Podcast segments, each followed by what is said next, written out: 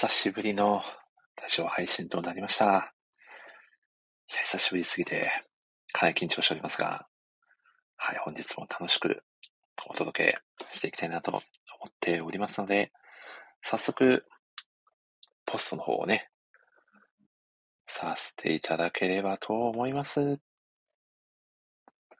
よいよ始まりましたと。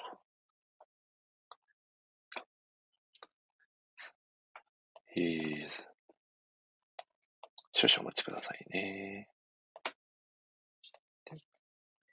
さて、2ヶ月ぶりのラジオなんでね、はい、もう存在を忘れられている可能性もね、かなりなきにしもあらずということで、はい。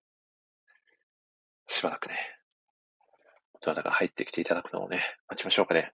お !DK さんこんばんはいや、お久しぶりですね。声聞こえてますかね？声聞こえてますかね？ってディキーさんに言っても、これ僕のサブアカなんでね、わかんないんですよね、正直。これはもう他のね、どなたかがね、来てくださるのをね、待つしかない状態ですね。さてさて。えーとですね、ツイートも、おそらく武士できているであろうということで、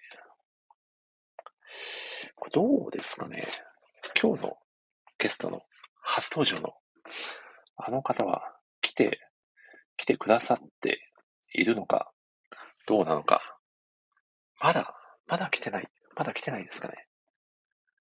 これは僕がもうご招待させていただいた方がよろしい案件ですかね。皆さんちょっとお待ちくださいね。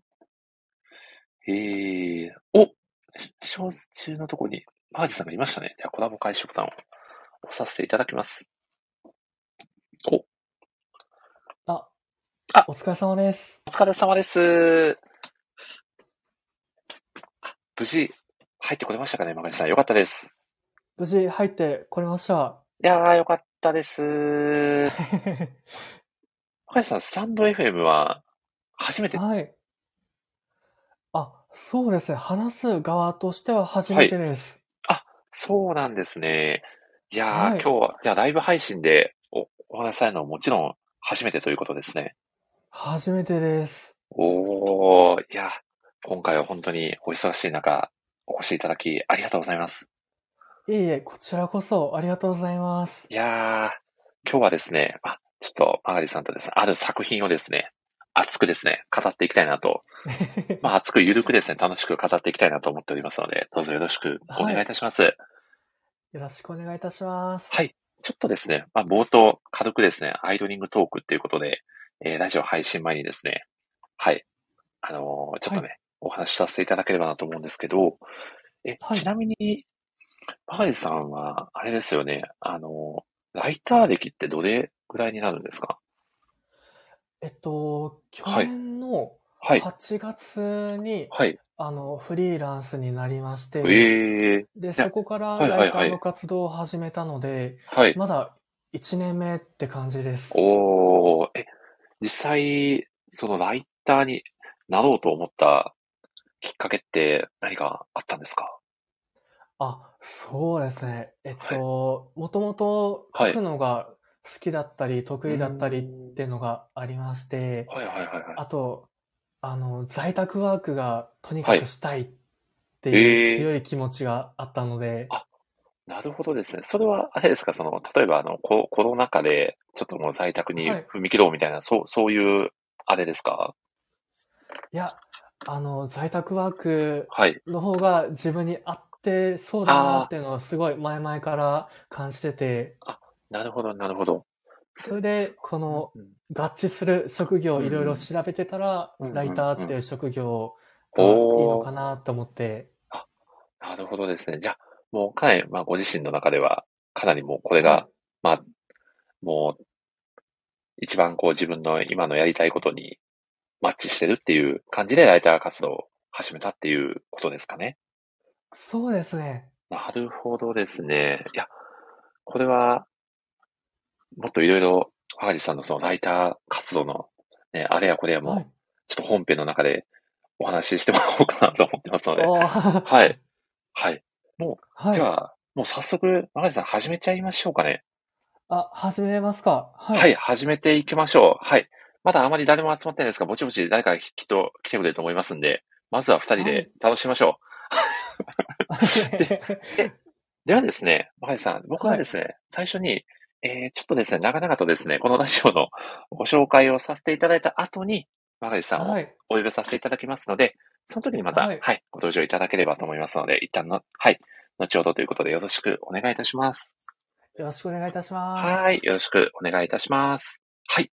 ということでですね、えー、早速ですね、もう2ヶ月ぶりぐらいになりますかね。久しぶりにですね、はい、ラジオ配信の方をですね、お届けさせていただこうと思います。今回が通常放送回としては第57回ですかね。はい、なりますので、はい、よろしくお願いいたします。はい、えー、全国1億2484万人の漫画好きの皆様、こんばんは。このラジオは、漫画好きのライターさんや、漫画つながりのお友達の方をゲストにお招きして、ただただ好きな漫画をネタバレ上等で、長尺で語り尽くすタイプのラジオ番組です。改めてご挨拶をさせていただきます。ラジオパーソナリティ歴約3年と6ヶ月。四国は愛媛県の片隅で漫画愛をいい感じの低音ボイスで語るタイプの MC こと、森氏と申します。好きなお笑い芸人は、江頭2時50分さんです。ワンクールのレギュラーより1回の伝説を座右の銘に掲げる芸人さんで、体を張った過酷な芸を武器としている江頭2時50分さん。近年は YouTuber としても活躍されており、チャンネル登録者数はなんと現在426万人を誇る大人気芸人さんです。その芸風から破天荒なイメージを持たれている方も多いかもしれませんが、実はシャイな性格で素顔は真面目で礼儀正しいお人柄だそうです。まあ、このような方こそ人の上に立つ人間であるべきだなと感じますね。あとですね、その他にも、えー、カエル亭の岩倉さんや、イグジットの金近さんなんかも好きですね。まあ、そしてですね、何より細かすぎて伝わらないモノマネで、おなじみの、えー、マニアックすぎる助っ人外国人野球選手のモノマネで、えー、人気の高いサブロクソウスケさんも推しております。そしてサブロックソウスケさんの著書、最速123キロ。僕は40歳でプロ野球選手に挑戦したは、40歳という年齢で愛媛県の独立リーグ、愛媛マンダリンパイレーツにトライアウトを受けて入団し、プロ野球選手を目指した青春の日々を綴っております。あということでですね、おすすめの一冊ということで、この場を借りておすすめをさせていただきます。あそしてですね、本書の内容があまりにも眩しくて、眩しくて、思わず目をそらしてしまうくらいの大人の青春が詰まった一冊となっておりますので、ぜひ興味がある方は読んでみてください。と、まあですね、まあそんな僕のですね、好きな芸人さんにまつわる細かすぎて伝わらないマニアックなお話はさておき、早速、今回のゲストをご紹介させていただきましょう。本日のゲスト、初登場、回るマガジさんです。どうぞどしたしー？あ、どしたしー？ありがとうございます。ありがとうございます。ということで、本日はですね、初登場の回るマガジさんが来てくださいました。マガジさんどうぞよろしくお願いいたします。よろしくお願いいたします。いや、すいません。ちょっと前工場が長すぎて、かなりお待たせしてしまったんじゃないかと思いますが、だ、大丈夫でしたか？あ、いえいえ、あの、キーワードが散りばめられていましたね。いや、ありがとうございます。実はですね、この前工場、毎回ですね、はい、この、今回語る作品のちょっとエッセンスをね、散りばめつつですね、はい、ご紹介させていただいている、ちょっと僕のあの、なんていうんですかね、あの、1コーナーでございまして、はい。はい。あまり誰も触れてくれずに、そのままファーっとね、流れていっちゃうんですけど、マガジさんが今日触れてくださってめちゃくちゃ嬉しいです。ありがとうございます。よかったです。ありがとうございます。そして、寝言ライター友達の杉浦さんが遊びに来てくださってますよ、マガジさん。あ、ありがとうございます。嬉しいこんです。ばんは。お、早速何とコメントくださってますね。マガジさん、マガジさん、この、あ、聞こえてますと。僕が聞く前から聞こえてます。杉浦さん、ありがとうございます。久しぶりのラジオ配信でございます。いや、ちなみにマガジさん、この、杉浦さんがおっしゃってこの何っていうワードって、ご存知です？聞いたことありますか？えっと、はい。キャプテン翼ですよね。いや、もうこれさすがでしかないですね、マガジさん。そうなんですよ。実はこのキャプテン翼っていうですね、この、まあ、大人気サッカー漫画のですね、作中でですね、もう、マイコマ下手したら出てきてるんじゃないかっていうぐらいの舞沸駒。騰ワードなんですよ。そうそう。そうなんですよ。お、鈴木優さんが久しぶりの配信でテンション上がりましたと嬉しいですね。やったああ、嬉しい。いや今日はですね、初登場のマール・マガリさんもね、来てくださってるんで、ぜひ杉浦さんもコメント欄で賑やかしていただければと思います。いや、そんなわけでですね、マガリさん、早速なんですけど、軽くはい。自己紹介をお願いしてもよろしいでしょうか？はい。はい、お願いしえっます。と、はい。と、フリーランスの、フリーランスのライターをしております、まわるまがりと申します。えっと、三重県に住んでます。で、アニメとか漫画が大好きで、よく読んだりとか、見たりとかしています。で、現在、編集プロダクション寝言様ですとか、あと、リアルサウンド映画部様ですとか、あと、オタク総研様にて、アニメのコラム記事ですとか、あと漫画のレビューを執筆しております。ノートもほぼ毎日更新目指してぼちぼち書いているっていう感じです。よろしくお願いいたします。よろしくお願いいたします。ということで、マガリさんとは、まあ、編集プロダクション寝言をきっかけでね、お知り合いになれたということで、はい。はい。はい。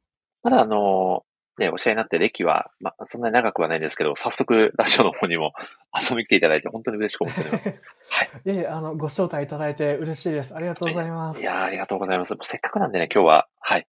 あの、漫画の話をですね、もう心ゆくまで楽しんで、ね、できたらいいなと思っておりますので、はい。はい。よろしくお願いいたします。ということでですね、まあ、せっかくの機会なんで僕も、これまでですね、マール・マガリさんが書いてこられた記事をですね、いくつかご紹介させていただきたいんですけど、よろしいでしょうか？お願いします。ありがとうございます。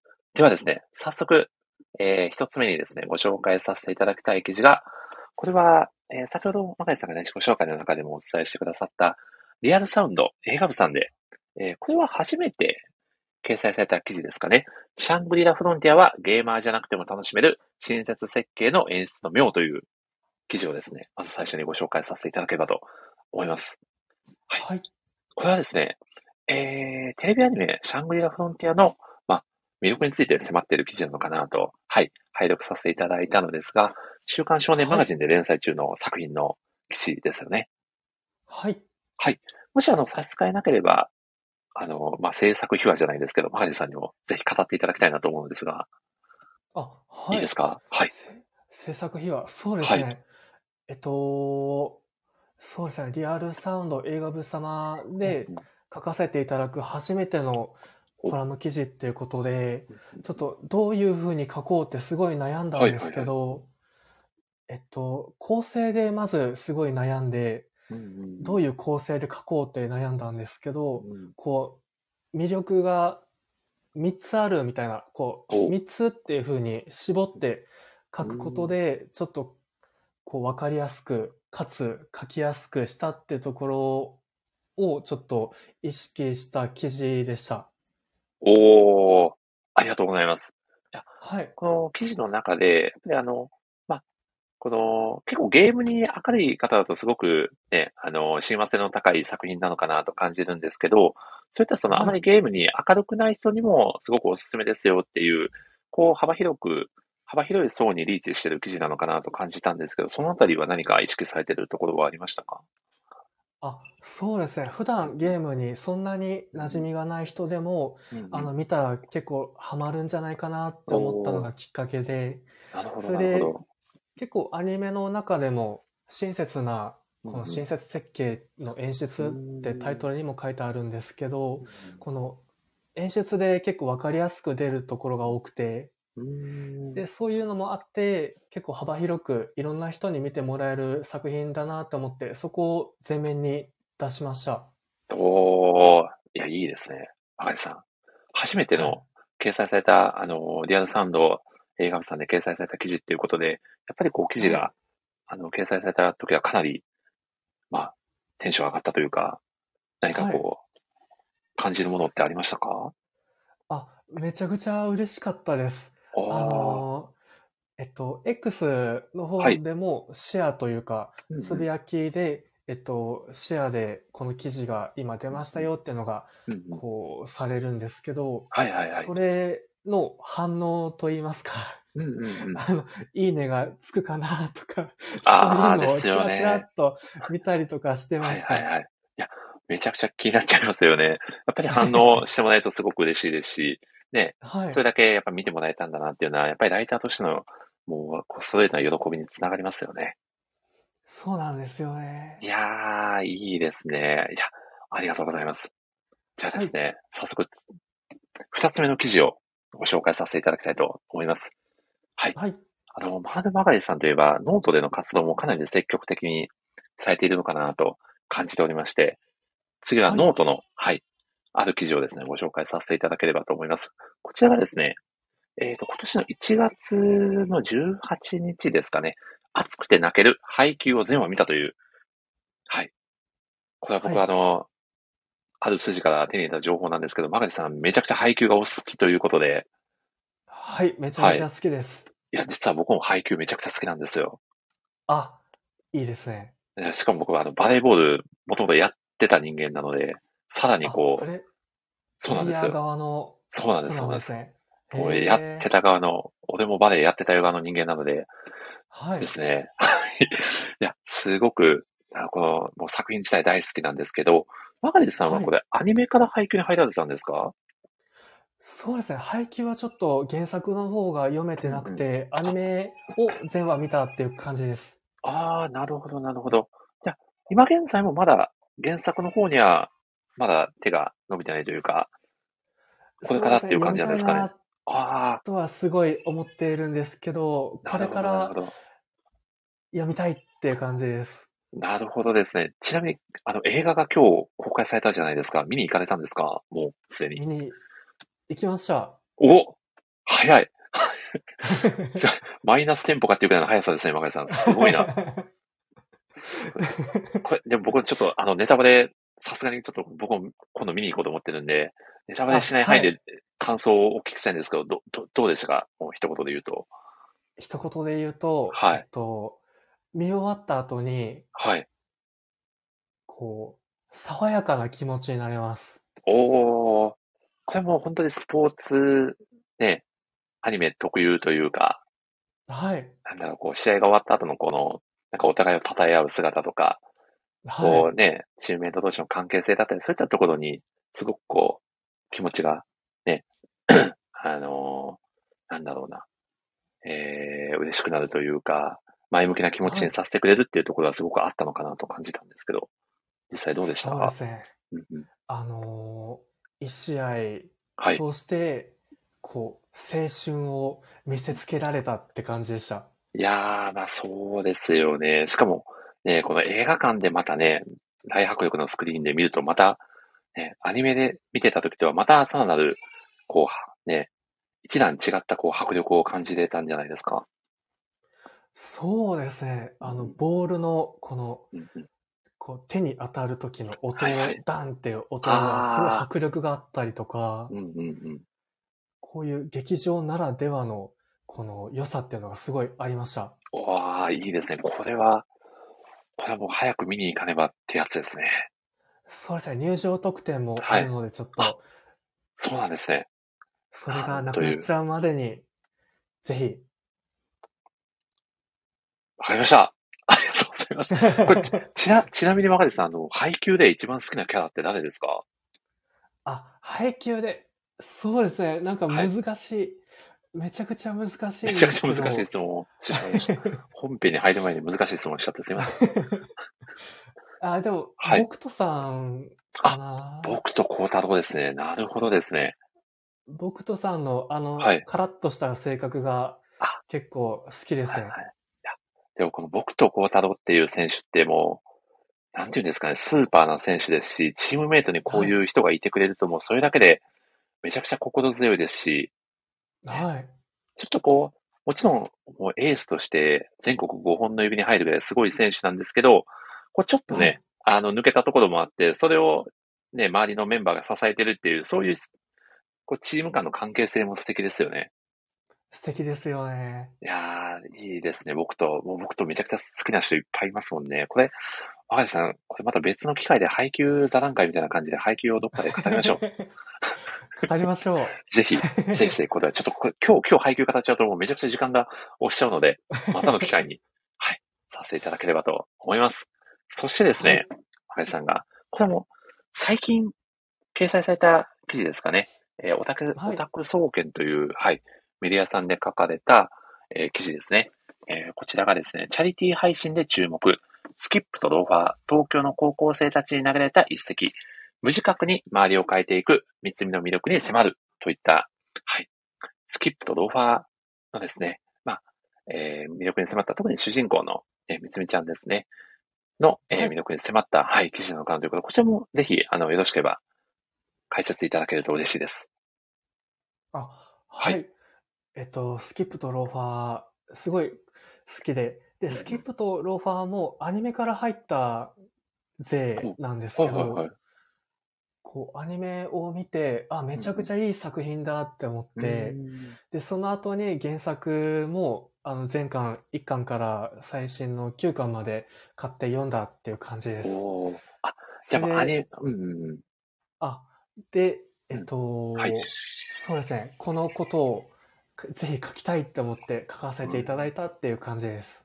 おーこれは、やっぱりこう、アニメから入って、すごくね、作品に惹かれて、実際にね、あの、原作も購入されたっていう、やっぱマガリさんみたいな人も全国にたくさんいるんじゃないかなと感じますし、ね、特に一つ、あのね、えー最近話題になっていたのが、あのじあれですよね、あの、えー地震のね、こうチャリティーはい。配信でね、能登半島地震を受けての、まあ、チャリティー配信で、えー配信前はですね、YouTube で公開されて、その収益がすべて、ね、寄付されるっていうことでも、ね、SNS 上でもかなり話題になって、まあそういった、こうね、あの、試みも本当に素晴らしいなと、僕も感じていたので、ね、まさに今、ね、話題の作品の記事ということで、僕も、あの、楽しく読ませていただきました。あ、いいですよね。いいですね。けど、スキルいいですし、やっぱり、みつみちゃんにすごくこう、惹かれますよね。憧れるというか。はい、あの、ねみつみちゃんのうんキャラクター性が本当にいいですよね。そうなんですよね。この、なんか純真さというか、いつまでもこのままでいてほしいなって読者に思わせてくれるような、ね、本当にはい。稀有な存在ですし、なんかこう、みつみちゃんのことをこう、理解してね、あのーくれる周りのキャラクターもまた素晴らしいなと感じているので、これは、マガイさん、これはもう長尺でしっかり語らないといけない作品だと思いませんか？思います。思いますよね。そうですよね。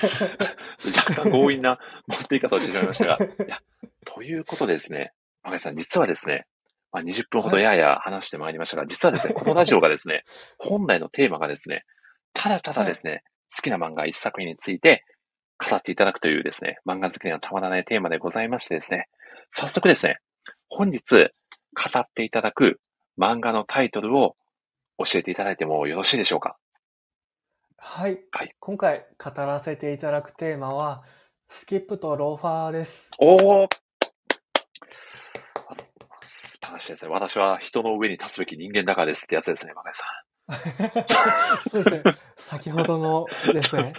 そうそう伏線を回収いたしましたね。ということで、回収しました。はい、今回はですね、バードマガリさんをゲストにお迎えして、スキップとローファーを語らせていただきます。よろしくお願いいたします。よろしくお願いいたします。いやー、いや、めちゃくちゃ楽しみにしておりました。ということで、マガリさん、早速なんですけど、簡単にですね、は作品概要をぜひ語っていただければと思います。お願いいたします。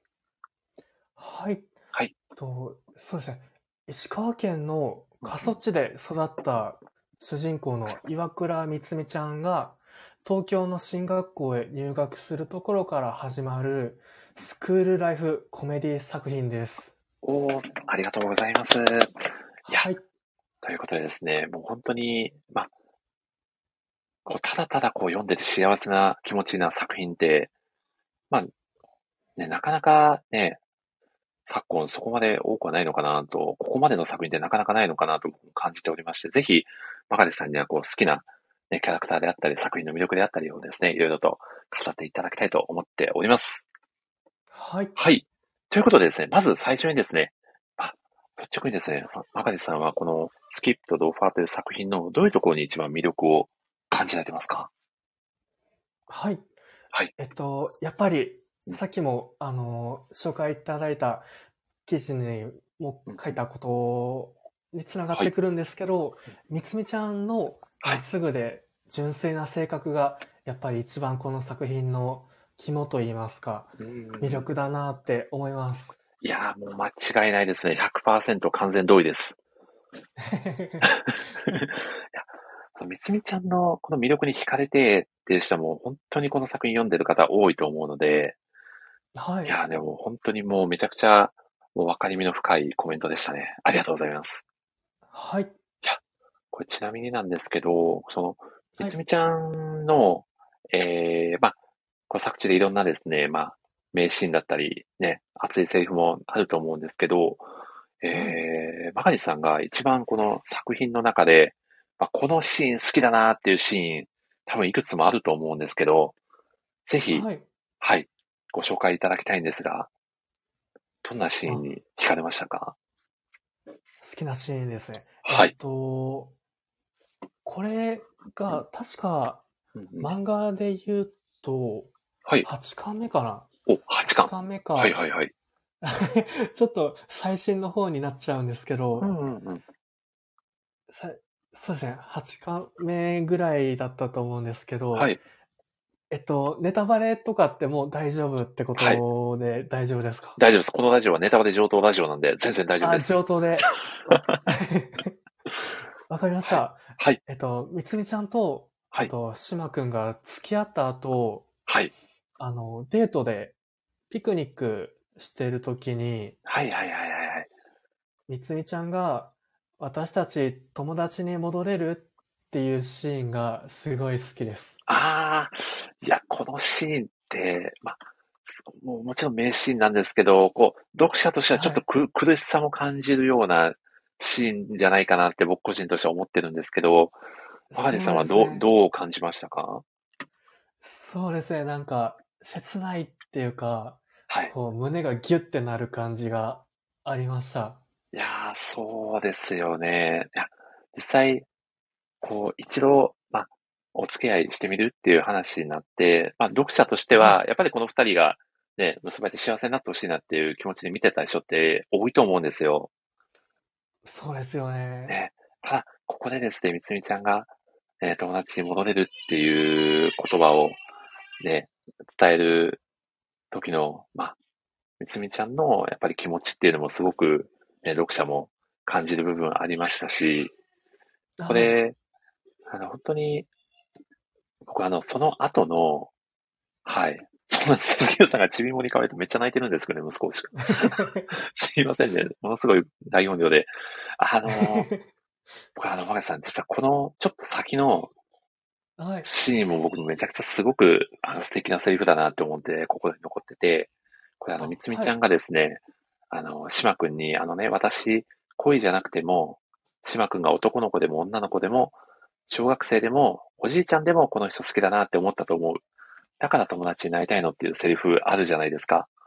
ありますね。もう、なんだろう、この、島くんってこれまで、やっぱりルックスも良くて、ね、うんこう、まあ、つなんていうんですかね、こう、うまくこう人とね、付き合える、まあ、世渡り上手なところも正直あるあると思うんですけど、そこで、こうい、いなんていうんですかね、パッと見の印象で好かれることってすごく多かったと思うんですけど、このみつみちゃんみたいに、こういう島くんのこの内面をしっかり見て、それでも好きっていう言葉を伝えてくれるみつみちゃんっていう存在がもう島くんの中でも本当に特別な存在だったんじゃないかなっていうのを、このうんあの、お話を読んで強く感じたんですよね。な。ので、なんか、このシーンって本当に、こうスキップとローファーの、めちゃくちゃなんか肝になるね、部分でもあるのかなと思ってて、うん。あーだろう。まあ、一旦ちょっとね、あのお付き合いするっていうことは、一旦終わりにはなってしまったんですけど、なんかこう、二人の関係性が本当に、すごく、なんだろう、こう、素敵な、ね、関係性を、それでも保てる、ね、こう、まあ、別れ方というか、なので、うんだろう、こう読者としても、ちょっと寂しい部分はあるけど、なんかそれはそれですごくこの二人のことを本当に好きだなって改めて感じさせてくれるようなシーンだったのかなと感じてます。はい。どうですか、マガリさんそうは。ですよねうん。いや、もう、同意でしかないです。いや、いや、でも、なんかこういうことをこう伝えてくれる人がね、近くにいてくれるっていうのは、この上ない幸せなことですよね。そうですよね。うんなかなかいないですよね。本当そうですよ。だからこそ、みつみちゃんって本当に、稀有な存在というか、ねうんこういう子が本当にいてくれたらいいのになって、読者みんなが思うような存在ですよね。もうどこまでもまっすぐなそうですよ感じね。が伝わってきますよね。いや、本当に素敵な子ですよね。いや、そんなわけですね。実はマガリさん、この流れだと、おそらくみつみちゃんじゃないかと勝手に思っちゃうんですけど、好きなキャラクターをぜひ教えていただきたいなと。あ、はい。はい好きなキャラクターは、はい。江頭美香さんです。ミカちゃん来ましたか？いや、でも、これ僕、ミカちゃん、一番、ある意味、こう読者が共感するキャラクターなんじゃないかなって、あ、個人的には思ってるんですけど、マガリさんもどうですか？そうですね。江頭さんは、あの、すっごい人間臭いというか、人間らしい子だなって思いました。うんうんうん。実際、どういうところから、そのように感じられますか？えっと、そうですね。最初のうちは、やっぱり嫌なやつっていう印象を そう持つですよねと思うんですよ。うんうんうん。わかりますわかりま。ですも、だんだん途中から、その過去に、そのスクールカーストでいうところの低カーストみたいなところに江頭さんがいて、で、そういう過去の経験から来るコンプレックスみたいなのを持っていて。で、コンプレックスから来る頑張んなきゃっていう、人一倍影で努力しなきゃっていう、そこが垣間見えるシーンがいくつもあって、そういうところを見ると、あ、江頭さんいいなって思うんですよね。いやー、そうですよね。こう、東田さんがだんだん、みつみちゃんだったね、その心を開いていく過程がすごく素敵ですよね。はい。そうなんー、いいですね。僕、あのー、ミカちゃんが、みつみちゃんとあの、バレーボールのクラスマッチかな？の練習をね、するときです。の、はい。はい、セリフがあって、おそらくこれ、マガリさんもすごく好きなシーンなんじゃないかなと思うんですけど、はい。あ、これよかったら、マガリさん語っていただきたいんですけど、ぜひ、あの、江頭さん、ミカちゃんの好きなシーンも語ってもらってもいいですか？あ、はい。はいえっとお願い、します。江頭さんと、あとうんみつみちゃんが体育館ではい。練習、バレエの練習をしてた時に、はいはいはいはい。上級生が勝手に使ってた。勝手に使ってたのかな？なんか、ちょっと、そういうのがあって、そうですね。1年生が使う日なのに上級生が使って、あ勝手に使ってたみたいなやつですよね。そうです、そうです。それで、えっと、向かってきちゃったんですよね。江頭さんが。はいはいはい。で、江頭さんは、心の許すま、許すじノート、許すまじノート、はいはいはい。許すじ、許さじノートに、さ そうですね。しかと刻んだからなんて言ってましたもんね。その上級生の名前を、あの、上靴のところに書いてある名前をチェックしてはい刻んだんですけど、でも、みつみちゃんは、その時に助けてくれた人の名前を確認っていうか見ていて、あの人、優しかったね、みたいなことを言ってて、で、その時に江頭さんが、はい。私がムカつくやつの名前を2つ覚えている間に、岩倉さんは親切にしてくれた人の名前を1つ覚えるんだろうってういう、こう、セリフ、セリフ？みたいなのがあるんで。すよね。そこが、もう本当に名シーン、名台詞だなって思いました。いやー、あの、ねえ、あそこは本当に、まあ、ミカちゃんの心の声をね、こう、読者が聞いたっていう感じで、杉浦さんもすごくわかるとコメントをくださってますよね。あ、嬉しい。うーん。で、みつみちゃんはそういうところを見てるから、なんだろうな、こう人に対してもすごく肯定的になれるし、なんだろうな。まあ、それがみつみちゃんっていう、こう、キャラクターの人間性を表しているようなエピソードですよね。うん。いやー、で、僕あの、マガイさん、その後の、みつはい。みちゃんが、この江頭さんに、まあ、もともと、ちょっときつく当たるようなキャラクターだったじゃないですか、ミカちゃんって。そうですね。ですよね。でも、自分なりに思い返してみても、言い方がきつかったけど、嘘ついたりはしてないよなって、えー、すごく、あの、ミカちゃんに対して信頼してるっていうような言葉を伝える、みつみちゃん。はいここでちょっと二人の関係性がガラッとこう変わったのかなっていうのを僕は感じましたが、そのあたりってどうですか？あ、そうですね。ここが結構、ターニングポイントっていうか、きっかけっていう感じがありましたよね。そうですよね。ミカちゃんもここでね、ちょっとこう、字を出すようになってきたというか、ね、またこう、ちょっと距離感、ね、お互い縮まってるのかなっていう。そうですね。ぐっと、なんかですよね感じがありました。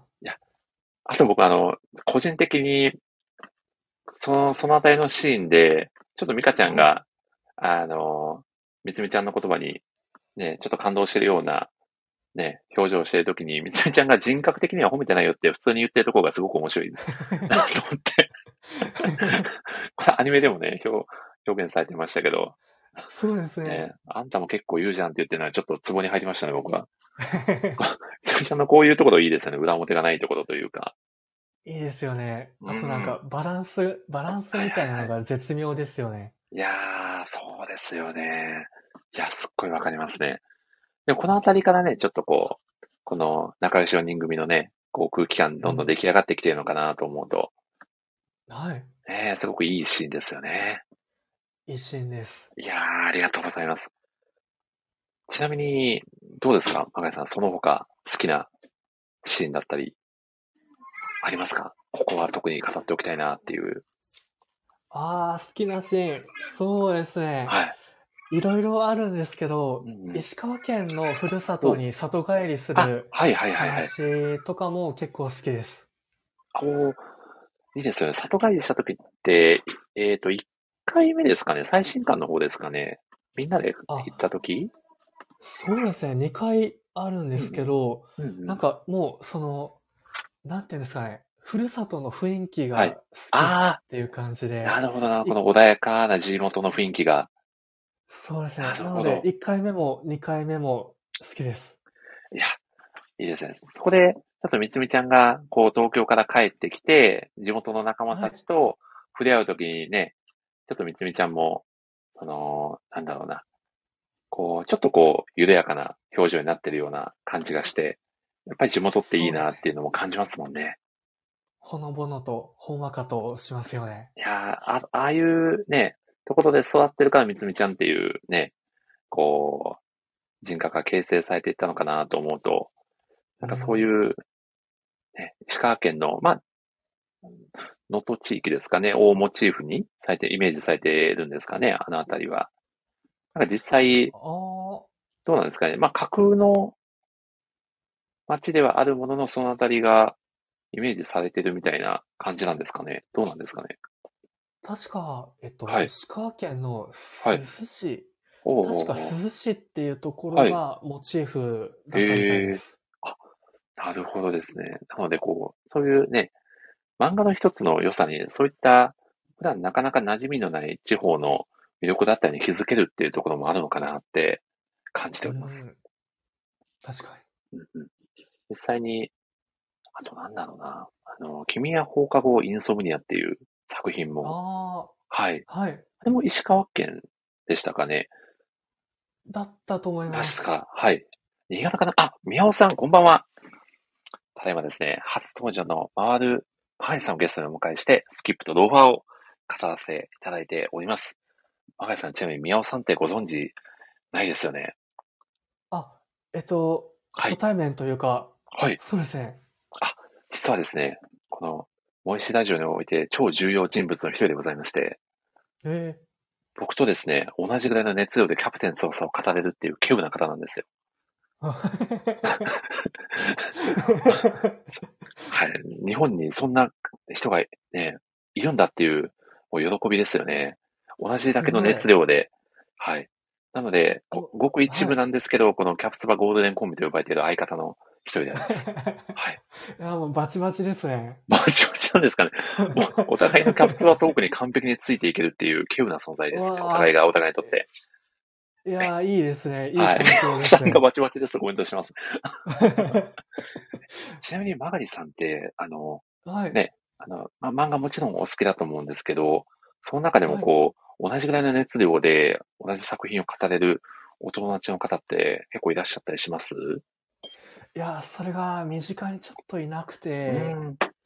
なのでちょっと、はいううっていう、うっていう感じなんですね。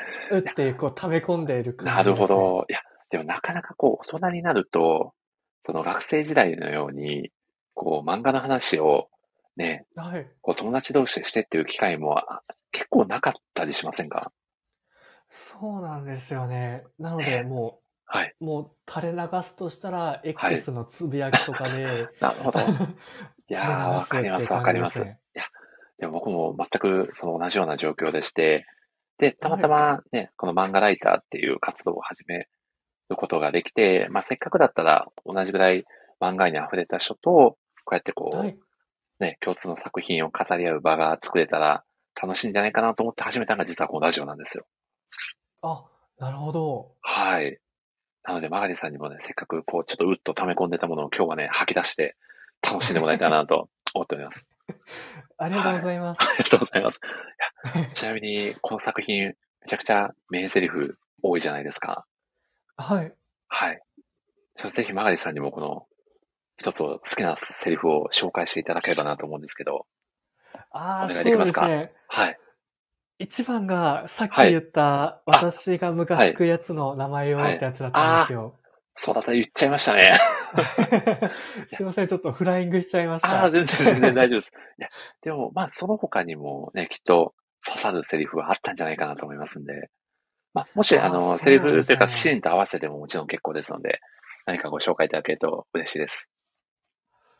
そうですね。うんうんえっと、セリフっていうか、はい。これもちょっとシーンになっちゃうんですけど、あのーちょっと、具体的に言いづらいんですけど、はいはいえっと、島くんはいとみつみちゃんがはい学校の廊下で話してて、はいはい。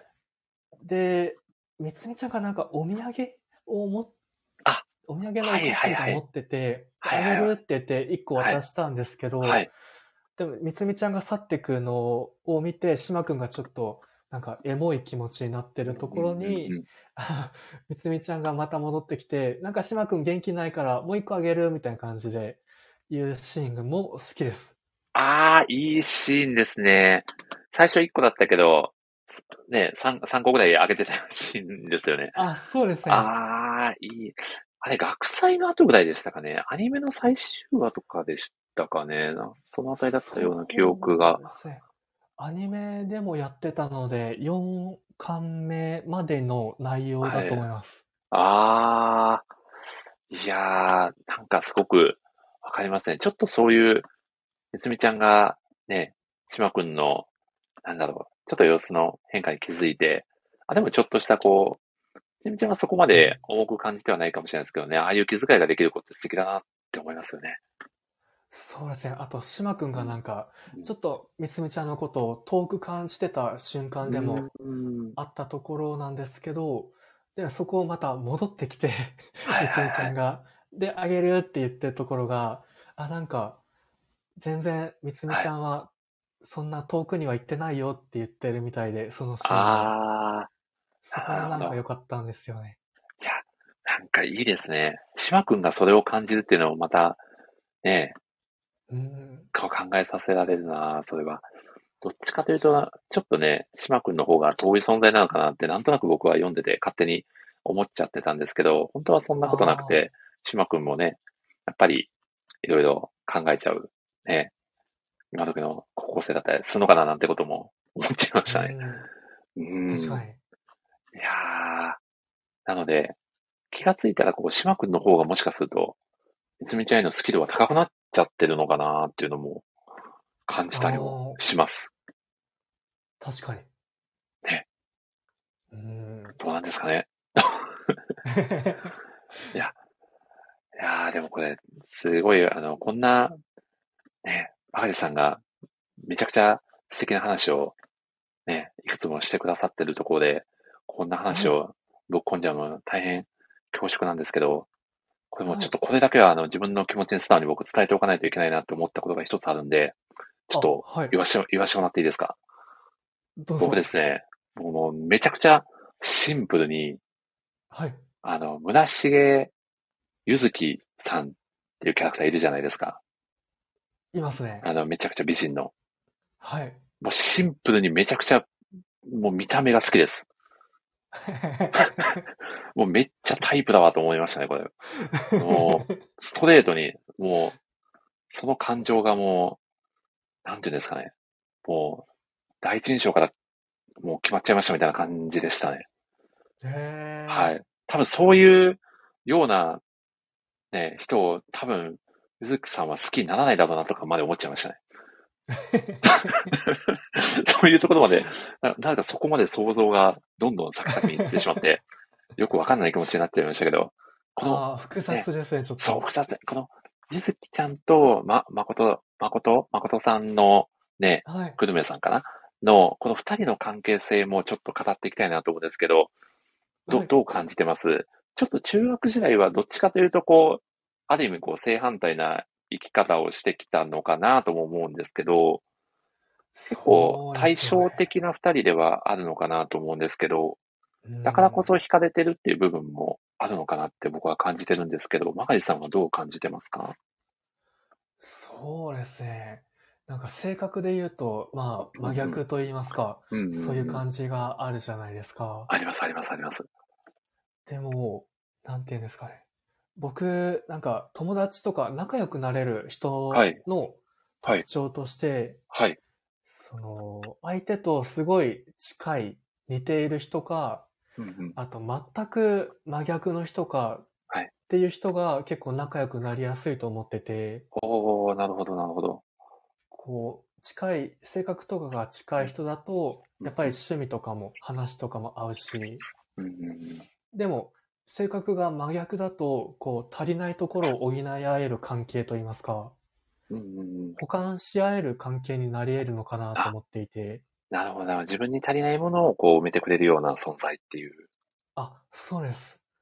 なので、ゆずきと誠もそういう関係に近いのかなってちょっと思ったりしました。おー、いや、でもまさにだと思います。いやー、本当に、おマガイさん、はい。そんなお話をしているさなかに、たけのこさんがコメント欄にあ、来てくださってますよ。こんばんは。ネオトライターのね、たけのこさんが遊びに来てくださってますね。こんばんは。マガイさん、たけのこさんはごぞご存知です？あ、はい。たけのこさんは本当にすごい方なんで、はい。具体的なエピソードが全然出てこないまま言っちゃったんですけど、いや、すごい人すごい、すごい。い人なんですよ、もう本当に。もうね、もう、マガイさんももう感じ、捉えてると思うんですけど、はい。すごい人ですごい人ばっかり来てくださってますね、今日はコメント欄に。ありがたいですね。オールスターですね。オールスター、宮本さんが竹中さんもすごいですと。いや、本当にすごいですよ。あの、この漫画がすごいにもね、出てましたよ。竹中さん。あ、戦車、戦車戦車でその、そうですね、作品をね、紹介されてましたし。すごいですよね。いや、すごい方が来てくださいましたね。いやーちなみに、マイさんはどう、どうですか？あのー、これ、これシンプルな、あのー、もうパッと見もこの第一印象で言うと、このキャラクターが好きっていうのはありますか？あ、はい。パッと見、パッと見ですね。パッです。ビジュアルで、みたいなビジュアルです。これもビジュアルです。この作品でこんな下世話な投稿をしていいのか問題はちょっとありますけど、まあそれはさておき。はい。はい。で言うなら、はい。実は僕も見、はいい、や、はいうーん あ、ちょっとはい。難しいですね。あ、これ難しいですか？そうしました。これちょっと、また、またの機会に話しましょう、ここは。はい。はい。わかりました。あ確かに難しいですよね。そこ、そこで、そこだけで語ってんじゃないよみたいな話でもありますからね、この作品については。いやー、そして竹野さんが、ただの竹の子ですよとご謙遜コメント。いやー いや、ありがとうございます。ということで、赤井さん、ちょっと次の質問なんですけど、はい。まあ、ちょっと先ほどですね、まあ少しお話しいただいていたところに関わってくる部分かなと思いますが、こうやっぱりあの作中のキャラクターにね、共感できる瞬間だったりも多い作品なのかなと思ってまして、特にマガリさんが作中で、あ、このキャラクターの感情だったりにすごく共感できるなって思えた瞬間ってありましたか？あ、そうですね。ちょっとさっきの話にもかかってきちゃうんですけど、はい。まこ、誠にちょっとはいはい共感してました。おー、誠さん、でどういう部分に、そうですね。えっはいと、誠の、はい、えっと、えっと、はいそう。ですね。明るい性格じゃない。明るい性格じゃないっていうか、まあまあ、どっちかというとクールなタイプですもんね、キャラクターとしては。はいはい。そうですね。そういうところになんか共感しました。最初のうちとか、あの、みつみちゃんとか、しまくんとか、ゆずきのことにも、ちょっと敬遠っていうか、あの、わ、イケイケだ、みたいな感じで思ってたと思うんですよ。おー、まあですよね。うんうん、あの、陽キャだ、みたいな感じで、はいはいはいちょっと打っ。て、誠がなってたと思うんですけど、うんえそういうところも、あ、自分もあったなと思って、えー、あ、なるほどな。ちょっともう自分とはちょっと違う世界の人間だなじゃないですけど、タイプ違うなっていう。うんうんうん。タイプの違う人たちにちょっとうってなっちゃうとこはいろとか、はいはい。そういうところにちょっと共感したりして、あー、なるほどなるほど。でも誠とか、あと他の子たちもお互いに最終的に歩み寄ってうん友達になっていくってところがすごいなと思います。いいですよね。これ、僕あの、誠の、あの、学祭のシーンですかね。友達が、中学時代の友達が学祭に、えー遊びに、えー来てくれてた時に、あの、はいえーゆすきちゃんがちょっと声かけるんですよね。その、誠の中学時代の友達に。でも、はいそれこそ、あの、さっきマガヤさんがちょっとおっしゃられたように、ちょっと、あの、自分とは違う、あの、世界の、えー。ちょっと拒絶じゃないですけど、うんねちょっとね、あのー距離ができてしまってるような感じに見えたんですけど、そこでもうそのままね、会話が、えー終わってしまう、本当だったら終わってしまうようなところで、誠が、あの、ゆずは私が会社本すぐ読んで感動感想をくれたりするっていうようなことを言って、ちょっとこう間をね、取り持つようなシーンがあって、なんかそこにも、こう、ちょっと関係性が見えて、僕はなんかすごく嬉しい気持ちになりましたね。こういう、ちょっとあの見た目だけじゃわからないです。こういう素敵なところがこの子にあるんだよってことを自分の中学時代の友達にも伝えるっていうのがすごく、なんだろう。あの、目立ったシーンじゃないかもしれないんですけど、すごくいいシーンだなと思って記憶に残ってますね。うん。はい。そして、ちなみになんちなみになんですけど、タケノコさん、タケノコの里派らしいですよ、マガさん。あ、もう、長、太陽を表していると言いますか。そうですね。全然、タケノコさんがつまんないことに、タケノコの里派なんですよ。全然いいいいことですよね、まマガさんね。タケノコの里美味しいですもんね。そうですね、どちらも美味しいです。そうですよね。どちらも美味しいです。いや、ということで、若干話の腰が折れてしまった感じになってしまいましたが、いや、あ、でも、まあ、本当になんかそういう、なんだろう、こう、ちょっとしたところでこうね、共感、ね、するポイントがすごくあって、そういうところでもこの作品のね、引き付けられてる一つの要因になってるのかなって感じますよね。そうですねで。すよね。ちなみにこれ、マガリさんがもしこのスキップとローファーに出てくる、そのクラスのキャラクターだったとしたら、誰と一番仲良くなりそうです？えっと、これが、はい。みつみちゃんですね。お、みつみちゃん。みつみちゃんはどうですか？マガリさんは結構タタイプは結構違うかなっていう感じですか、おそして、手応えたお友達の成沢彩子さんも来てくださいましたよ、マガリさん。ありがたい。ありがとうございます。ありがとうございます。はい。ただいま初登場のマーヌ・マガリさんをゲストに、スキップとドーファーを語らせていただいております。いや、これは嬉しいですね。ありがとうございます。ありがとうございます。みつみちゃんですか？いや、みつみちゃん、みつみちゃんの、と一番仲良くなりそうだなって思った理由はどういうところにありますか？マガイさあ、そうですね。僕、かなりの人見知りっていうか、ん。うんうん、話すのがそんなに 上手くないとか、いろいろあるんですけど、みつみちゃんは結構そういうの関係なく接してくれそうな感じがあって、そうですもんね。やっぱり人の上に立つべき人間ですもんね、みつみちゃんは。そうですね。分け隔てなくっていう 感じで、公平に。そうですよね。官僚を目指してますもんね。そうですね。話しやすそうで、ね毎日楽しくなりそうな感じがありますね。うん、いや、本当にでも、みつみちゃんってそういう、なんだろうな、こう、相手のタイプによって自分を変えたいとか絶対しなさそうだなっていう、すごくそういうところの安心感ってありますよね。うん。こう、はい。仲良くなれそうですし、うんあと仲良くしたい、はいなりたないりたいですよね。気持ちもありますん。なんかこう、近くにいたいなって思わせてくれるような、ね、キャラクターですもんね。確かに。いやー、いいですね。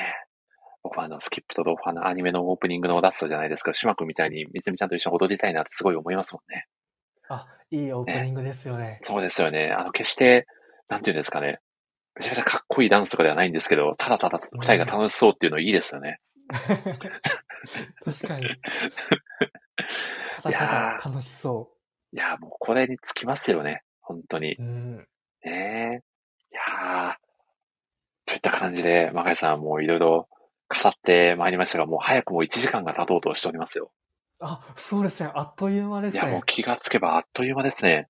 とはい。どうですか、マガイさん。あの、お話ししてて、どうですか？あの、お話しするのは結構緊張されるって言われてましたけど、今のところ、どうですか？楽しくお話できてます？あ、できてます。まだああー、まだよかったでいけそうですす。お、まだまだいけそうですか？いや、嬉しいですね。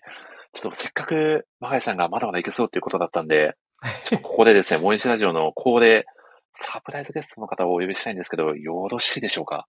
あ、はい。お願いします。ありがとうございます。実はですね、スキップとローファーが大好きなですね、漫画好きお友達の方がいらっしゃいまして、ちょっともういい機会なんで、もうお二人同時に呼んじゃおうかなと思います。はい。はい。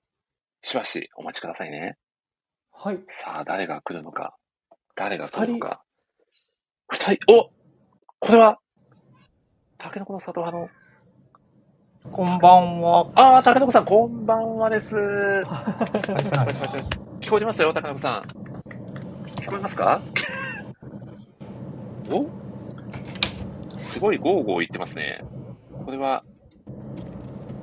首都高からお届けしてる感じですかね。ど、どうなんだろう。大丈夫かな？ちなみに、もう一方の、おー、みおさん、こんばんは。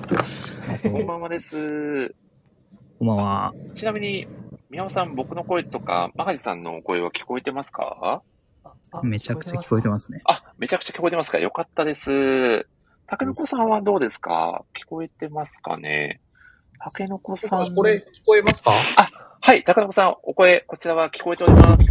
ああ、よかったよかった。よかったです。ぼ僕たちの声も聞こえてますかね？あ大丈夫そうですか、あ、よかったです。ということで、モニシラジオオールスターズのたけのこさん、宮尾さんです。よろしくお願いいたします。よろしくお願いします。よろしくお願いします。Q さんが俺たちの ANA と熱いコメント。いや、ということで、はい。ちょっとマガジさん、あの、初登場なのにびっくりさせてしまったかもしれませんが、先ほどお話ししておりました、僕のあの、キャプツバゴールデンコンビのお一方、はい、片割れの宮尾さんでございます。宮尾さんよろしくお願いいたします。あ、よろしくお願いします。す。よろしくお願いします。はいマガジさんとは、あの、はもちろん初めてかと思いますので、軽く自己紹介いただいてもよろしいでしょうか？そうですね。自己紹介しろって言われるとすごい難しいんですけど、ですよね。キャプツーバーが好きな、えっと、一般男性です。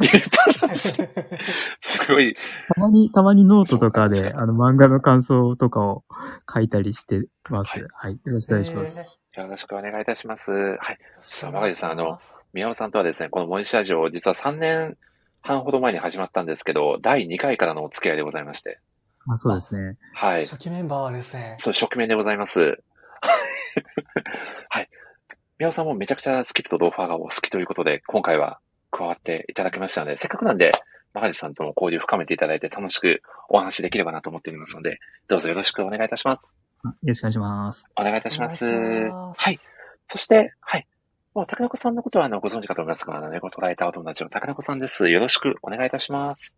はい、よろしくお願いしますよろ。しくお願いいたします。お願いし竹中さんもま、すはい。若林さんと直接お話しされるのは、おそらく初めてですかいやね。、実は、実は密かに、あ、なんと、お付き合いが、交流があったんですね。そうなんです。ちょっと前にあの、はい。あ森さんがなんか言ってくださったのかな？あの、はいこう、ライターの話聞きたいみたいな話があって、あで、まあ、あの、マガリさんから、はい。そう、直接お話をもらって喋りませんか？っていうので、ちょっと喋らさせてもらったっていうのが、そうだったんですね。はい。なるほどですね。そして宮尾さんが消えましたね。なんと、寝ご寝言の内輪トークで疎外感を感じてしまったのか、宮尾さんが消えてしまいました。宮尾さんもう一回お呼びさせていただきます。あ、じゃあ、結構、えっ、と、マガジさんとは何度か、その時にいろいろとお話はされているということで、気心を知れた仲ということで、ありがとうございます。そうですね、はい。高岡さんもこの作品はかなりお好きな作品ということですかね。えーっとですね、はい。今日僕、どういう立場で行こう言おうかな、ちょっと悩んだんですけど、はいはいはいはい。実は、どちらかというと苦手。おお。そうなんですね。いや、そうなんです。えー、でもちょっとその苦手な理由も含めていろいろと語っていただきたいなと思いますので、ぜひ一つよろしく、はい、お手お願いいたします。おお願いし手柔らかにお願いします。ありがとうございます。いやー、マガジさん、熱いメンバーが揃いましたね。暑いですね。熱いですね。いやーここはね、せっかくの機会なんで、ね、楽しくお話ししていきたいと思いますので、男4人でですね、スキップと動画を語っていきましょう。よろしくお願いします。はい。いやいいですか？あの、竹尾さんって嫌い、苦手なのにいいのかなっていう。全然全然大丈夫ですよ。いや、ではまず宮尾さんからですね、はいぜひこの作品に感じられている魅力をですね、語っていただきたいんですが、いかがでしょそうですね。なんですかね。なんかこう、うはい。描描写のなんかふ深さというか感情を書く、なんかそうリアルな感じとかがなんかもうすごいなって、本当最近は特に思いますね。なるほど、なるほど。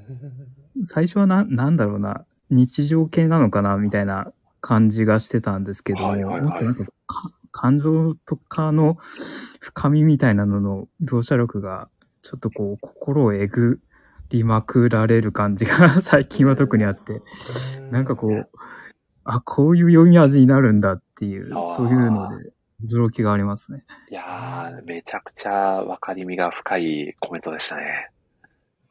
いや、わかります。僕はあの学生時代に自分もこういうことを、いや、確かに思ってたよなっていうのをすごく読んでると思い出すんですよね。結構皆さんなんかどこかしらのポイントでこう、なんか心がえぐられるエピソードとかがあったりするんじゃないのかなっていういや気がしいや、ますねでも。いやでもそこの共感はかなり皆さん激しくあるんじゃないかなと思いますね。うんいやー、ありがとうございます。ちなみに、その、高中さんがどちらかというと苦手って言った部分にもしかして、先ほどのお話も通じるところもしかしてあるのかなと感じてるんですけど、高中さんは、ど、どう感じられ、感じられてますか？この作品。多分その、みんなが魅力って感じてる部分の、その、えぐられる部分がある、はい。みたいなところっていうのが、あの、逆にちょっとこう、まあそこが刺さ、刺さりすぎちゃうっていうんですか？あちょっともう直視、直視したくなくなっちゃう。ええぐられすぎて苦しくなっちゃうんですそうね。そう。そうなんです。おそらくその辺が僕の苦手なポイントなんだろうなっていうのなんとなく思ってます。あ、なるほど。いやー、そんな苦手なのに今日登壇していただいて、高野さんありがとうございます、本当に。そう正直悩みま PSG した。とかなんだドローファーかと思って。悩ませてしまったという申し訳ないですね。いや、いやーいや、でもそれだけ、もうある意味高野さんにもめちゃくちゃ刺さっている作品であることは間違いないっていうことですよね。そうですね。あの、結局9巻まで僕も買って読んでますしで、最後の辺なんかはすごくなんか楽しんで読んだ感じはあるんですけど、おーでただなんか全体的なイメージとしてはなんかやっぱ刺さったものが抜けきらないっていうのが、ああ、峠がね、そうですよね。わかりますね。いや、どうですか、マガジさん、お二方のお話聞いて感じる部分はありますか、あ、そうですね。なんか、いろんな面から見たはいス。キローってのがちょっと分かったので、なんか、スキロー深い、はい。深いなって思いました。いやそうですよね。こう本当読者一人一人によってこう読み味って全く変わってくるんだなっていうのを改めて感じますよね。はい。はい。ありがとうございます。では、ちょっとお二人にですね、好きなキャラクターを、はい、お伺いしたいなと思うんですけど、これ、タケノコさんに関しては苦手なキャラクターになっちゃうんですかねどうどうなんですかね話の振り方が難難しい。しいですよね。ちょっとここ、あえて好きなキャラクターということで、では、まあ一番刺さったキャラクターということで、宮尾さんからお伺いしてもよろしいでしょうかそうですね。まあ、すごい好きなキャラめっちゃいっぱいいるんですけども、はい。なんかこう、幸せになってほしいのは島くんですね。お島くんにとにかく幸せになってもらいたいっていう感じが最近もう読んでて、ずっとそう思いながら読んでます。なるほど、なるほど。島くんにどういうところにそういう、ちょっとこう、なんだろうな、あのー一番幸せになってもらいたいなって感じるようなエピソードが、多分、宮尾さんの中にもいくつもあったと思うんですけど、どういうところから、そういった感情になりました？島くんってあの、まあ、イケメンだし、性格もめちゃくちゃうんうんいいし、なんかこう、パッと見すごい、あの、生きるのが器用そうな感じなんだけど、実はめちゃくちゃ不器用みたいな、なんか、ところがすごいうんギャップというか、いいなというか、逆に、なんですかね、そういうところ生きづらくなってるんで、なんかめちゃくちゃこう、ああ、幸せになってくれと思いますね。うんああ、でもめちゃくちゃわかりますね。一見そうなんですよね。すごくこう、生きるのがね、こそうなんですう、世渡り上手みたいな印象っては最初の、最初の最初はあったんですけど、読み進めていくうちに、島くんなりの苦悩だったり、ね、うん。島くんって実はすごく不器用な、ね、存在なんだなっていうのを感じたりして、愛おしくなっちゃうっていうのはありますよね。いや、そうなんですよ。まさにそうですね。はい。いや、わかりますね。もう僕もちょっとこう、なんていうんですかね。あの、学生時代、なんていうんですかね、こう、あまり、こう、なんかひ、これ、ひ、ひがみひがみで生きてきた人生だったんで、最初にちょっとイケメンが できた時にもう、勝手にこう脳が敵視しちゃうみたいなところがあったんですけど、でも読み進めていくうちに、あ、あなんか島君のそういう、いろいろと、なんか辛い部分あるんだなと思って、うん。逆に好きになってくるっていうのはすごく僕もわかりますね。スターさんがわかるスタンプが欲しいという。いやー、ありがたい。いや、でもわかりみが深いコメントでしたね。皆さんありがとうございます。いい。いや、竹の子さんはいかがですか？刺さったキャラクターが。どっちがいいんですか？刺さったか どっちがいい？じゃあ、こ あじゃあここは、ま、マガジさんに決めてもらいましょうか。ど、どっちがいいですか？マガジさん。ええーっと、じゃあ、えっと、はい刺さって抜けないキャラクターで。刺さって抜けない方で行きましょう。辛い方ですかねどっち辛い方ですね。そうですね。そうですね。なかなかこんなこと聞ける機会もまあ一人だけってわけじゃないんですけど、まああげるなら島くん。で島くんですね。島くんで、はい。まあ、島くんの、まあ、なんていうか、あの、二面性というか、たまに見せるポカンとした顔が、あの辺が、なんていうか、やっぱりこう、まあ、なんで、さっきの幸せになってほしいっていうのと全部繋がる部分はあるんですけど、うーん、な、なんだろう、やっぱ乗り切れない感じ。あれにはいはいなんか共感しすぎちゃうんですよ。うあーん。で、ーあの、しかもその、みつみちゃんが結局、あんまりこう、無自覚な子じゃないですか。まっすぐという。うんで、まあ、それになんか、まあ、振り回されるじゃないですけど、まあ、なんか、なんて言うんだろうな、そのなんか、いろいろ当てられるというか、うん そのなんか立場というか、なんて言うんですかね、そういうのになん、もう、うん、やられるというか、へー なるほど。いやー、すっごくわかりみが深いですね。あの、それこそ冒頭の、こう、まあ、一巻あたりを見てると、どちらかというと、みつみちゃんが島君に振り回されていくっていう展開なのかなって勝手に思ってたんですよ。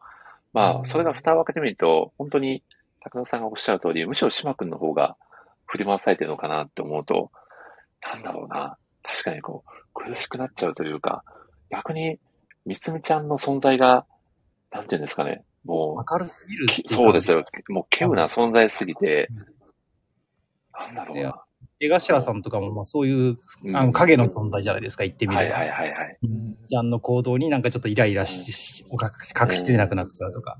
うんなんかその、その配置といいますか、こうなんか、まあ真ん中にみつみちゃんがいて、周りがいてっていう、あの感じをなんかこう素直にこう、はいなんか心がこういや休まらない感じが。ああ、いやいや、わかりますね。あそこまでのこう、天真で爛漫な、ね、まっすぐな存在って本当に宮尾さん、稀有な存在ですよね。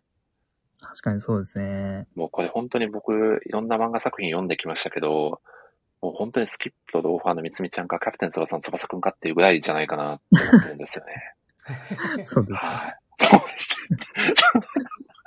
いや、でも本当そう、そう、そうですよね、皆さん。はい。そうですね。はい。これ、あこれでも、これ宮尾さんがあの、フォローしてくれないと僕、本当にもう、ね、どこに落ちていっちゃうんで、はい。そこはもう共感していただくしかないところであるんですけど、そ。はいあの、共感するしかないですね。共感して聞いてもいいですか？あ、そうそうそうそう。はい。むしろ、その皆さんはこの、ど、誰に一番共感して読んでるのかなっていうのを聞いてみたくて。あーっと、僕は牛家くんですうちく超いいですね。ね。牛家くんのもう気持ちはもう痛いほどわかりますよ。うんはい。藤井君あの、最近出てきた子でしたっけ？あ、そうです、そうです。あの、生徒会に入ってて、みつみちゃんと、あの、生徒会長選で、あの、やり合った、あの子ですね。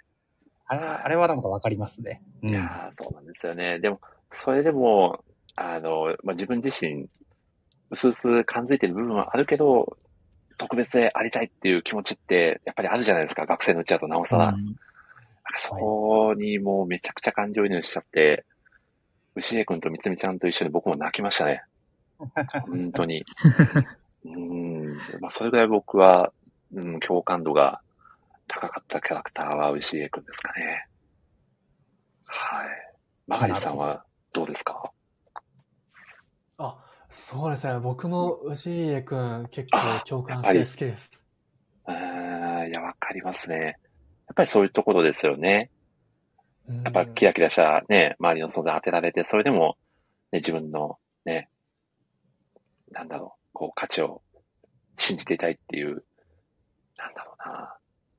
もう、気高さも感じますし、尊さも感じるし、ね、ちょっとこう、した痛々しさも感じるしで、ね、そういった意味では共感度強い。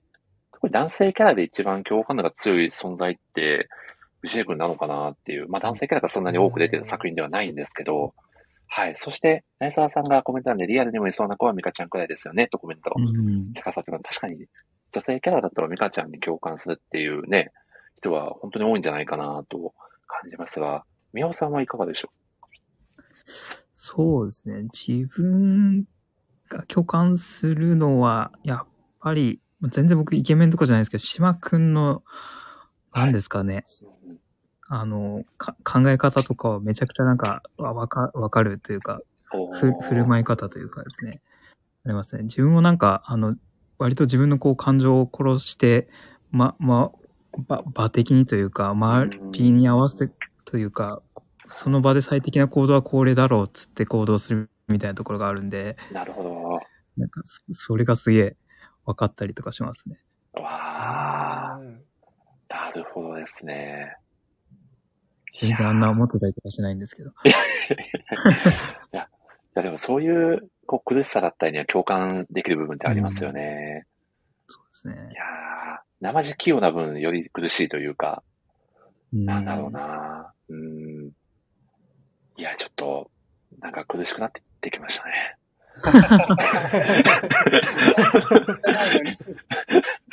い や裏の、裏の読み方はやめました。そうですね。楽しいとこ。そうですね。楽しいですね。シーンもたくさんの作品なので、ぜひあの、お二人の好きなシーンだったりもお聞きしたいですね。高野さんいかがでしょあえっと、僕は別に割とその最近、最近9巻とか10巻とか、あ、は10巻はないか、8巻とか9巻とか、ちょっとなんていうか、なんだろう、恋が進んだりとか、あの辺のところは結構なんかエモーショナルで好きで、うん、で、あのー、島くんが、島くん、みんなと一緒にこう、金沢だでしたっけ？行くじゃないですか。う。うんで、あの、幼馴染の子に、あの、みつみちゃんって勉強以外すごい抜けとるんよって言われて、ああ、なんとなくするっていう。あれがなんかこう、し今まであんまりこう、なんていうんですかね、自分に対しても無自覚だった島くんに、こう、うん一歩なんか背中を押してくれる一言になってて、物語としてなんかいいターニングポイントなのかなって思って好きですね。ああ、あのシーンは僕も好きですね。お、島くんも、あれってなって、ね、すごく背中を押してくれてる、ね、いいセリフだなと思って僕も読ませていただいてましたね。ちょっと今後の展開、すごい期待ですよね。で、島くんがこう、ちょっとなんか、すぐに何かうん、すぐ気づくっていう感じじゃないんですよね。なんとなく、あ、うんなんか言われてな、なんか、なんか分かったかも、みたいな顔するのが、あの、なんかまあ良くて、うん。うんいいですね。ちょっと一回ね、お別れをしてしまったんですが、またちょっと次の展開、ね、幸せな展開待ってくれてるのかなっていうのも、ちょっと期待させてくれるような素敵なセリフだったのかなとも感じましたね。はい。あありがとうございます。はい。宮尾さんはいかがですか？そうですね。はい多分に、2巻とかだったと思うんですけども、ああ好きなシーンですよね。好きなシーンですね。はい。あ、はい。えっと、2巻とかだったと思うんですけども、えっと、回想のシーンで、えっと、みつみちゃんが、あの、えっと、幼馴染の、えっと、ふみちゃんと、あの、町中華みたいなところで、あの、はいはい。餃子を食べるシーンですね。あそこがめちゃくちゃ好きですね。ああ、いいシーンですね。わ わかります？えっと、あの、あれですね。えっと、みつみちゃんがなんかあの、高校受験ですごいこう、あの、スランプみたいな感じに陥ってて、で、それをこう指した、あの、幼馴染のふみちゃんが、あの、えっと、餃子食べに行こうっつって連れ出して行って、そこでこう、餃子食べながら話してるんですけども、で、あの、落ちた、そう、受験にこう落ちたら何にもなんもならんもんとかってみつみちゃんが言うんですけれども、でもそれに対して、ふみちゃんがこの、でも挑戦したみつみちゃんにでっかい意味があるし、それを知ってうちにもあるっていう、こう、めちゃくちゃいいセリフがあるんですけども、そこのシーンがすごいですよね。このふ、ふみちゃんのこの 安心感というか、すごいめちゃくちゃいいいやー、い。いですよね。本当に二人ってもうね、素敵な関係ですよね。大親友なんだなっていうそうです。ね。この幼馴染のこの関係性とか、うんこの挑戦をこう、あの、後押しする感じとか、もうめちゃくちゃいいなと思って、いいでめちゃくちゃ好きで。す。そう、みつみちゃんとふみちゃんも、ね、もともとは、こう、みつみちゃんが高校をね、東京の高校を受験するってて、ちょっと倹約だった時期もあったりするじゃないですか。そういう時期を得ての二人の関係性っていうのがまたね、そういった出来事があったからまた、より強固になってるのかなとも思うと、ね、お互いがお互いを本当に助け合って、ね、すごく素敵な関係性を築いているなっていうのが見て取れるシーンですよね。そうですね。いやー、いいですね。皆さんありがとうございますうん。だんだんいい感じになってきましたね。よかったですいい。感じになってきましたね。はい、一時期かなり苦しかったんですけど、だいぶ持ち直してきましたね。よかったです。そうですね。これちなみにお二方があのめちゃくちゃ刺さってるセリフってありますか？かなり印象的なセリフも多い作品だと感じてるんですけど、どうでしょう？はい。あ、じゃあ、お、お宮尾さんからいいいいですか？お願いしても。はい、お願いします。あなんか、あの、えーっと、あ、セセリフですよね。あ、そうですね。セリフシーンと絡めてでももちろん大丈夫です。あ、そうですね。あの、すごいめちゃくちゃえぐられたセリフなんですけども、またエグタであのタイムですね。はい。発刊とかで、あの、や、やさかさんっていう、ちょっとこう、あの、なんていうんですかな。あの、だ、男子にこう人気の、はいはいはいはい。あの女子がいるんですけども、そこはこう、みつみちゃんにこう放った一言がめちゃくちゃ切れ味鋭くて、あの、た、あの、岩倉さんは他人の評価なんかどうでもいいって言い切れるくらい愛されて生きてきたんだねっていうセリフがあって、あれのー破壊力というか、切れ味のスパーっていう。あの、あの表情も込みで、えーそうなんですよ。かなりえぐられましたね、僕は。そうなんですよ。うん。それをこう、この笑みを浮かべながらの表情でズワって言い切るのがめちゃくちゃすげえなっていう。いや、でもかなりちょっと皮肉もね、混じってるセリフなのかなっていうのも感じましたし、つみちゃんがそこにの、まあ悪意と言っていいのかわかんないですけど、そこに気づいてはいるのかどうなのかなとかいろいろ僕考えちゃいましたね、あのセリフを見たとき。そうですね。うん。割と、なんだろうな。ま、周りに影響を受けないみたいなところがあると思うんですけれども、うんそういう無自覚なところをこう、ズバッとこう、見抜いていけるえ。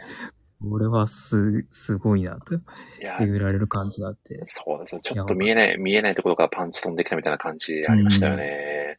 いやー、ま、マガジさんどうですか？先ほど宮尾さんのコメントに対しては。あ、もう共感でしかないです。共感いただきました。ありがとうございます。います。いや、でも、ちょっとと苦しいセリフではありますよね、マガリさん。そうですね。ちょっと切れ味ですよね。鋭ぎて。ですすよね。ですよね。切れ味鋭すぎて切れられたことに気づかないみたいな感じのセリフなのかなってちょっと思いましたね。うんすごいダメージがすごかった。いやー、すごいな。いや、ありがとうございます。これは、でもせっかくの機会なんで、ぜひ、あの、ちょっとマガジさんもちょっと突然のことで難しいかもですが、もしあの、お二人に聞いてみたいご質問だったりとか、はい。あれば、あ、この機会にぜひ、もう全然あの、作品に関わること、関わらないこと、プライベートな質問でも全然大丈夫ですんで、お願いしま。す。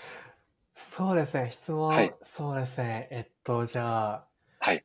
最近、えっと、スキップするほど嬉しかったことありましたか、いい質問ですね。難しい。あれは難しいですけど、竹中さんどうですか？ありますか？嬉しかったこと。ええー嬉しかったことですよね。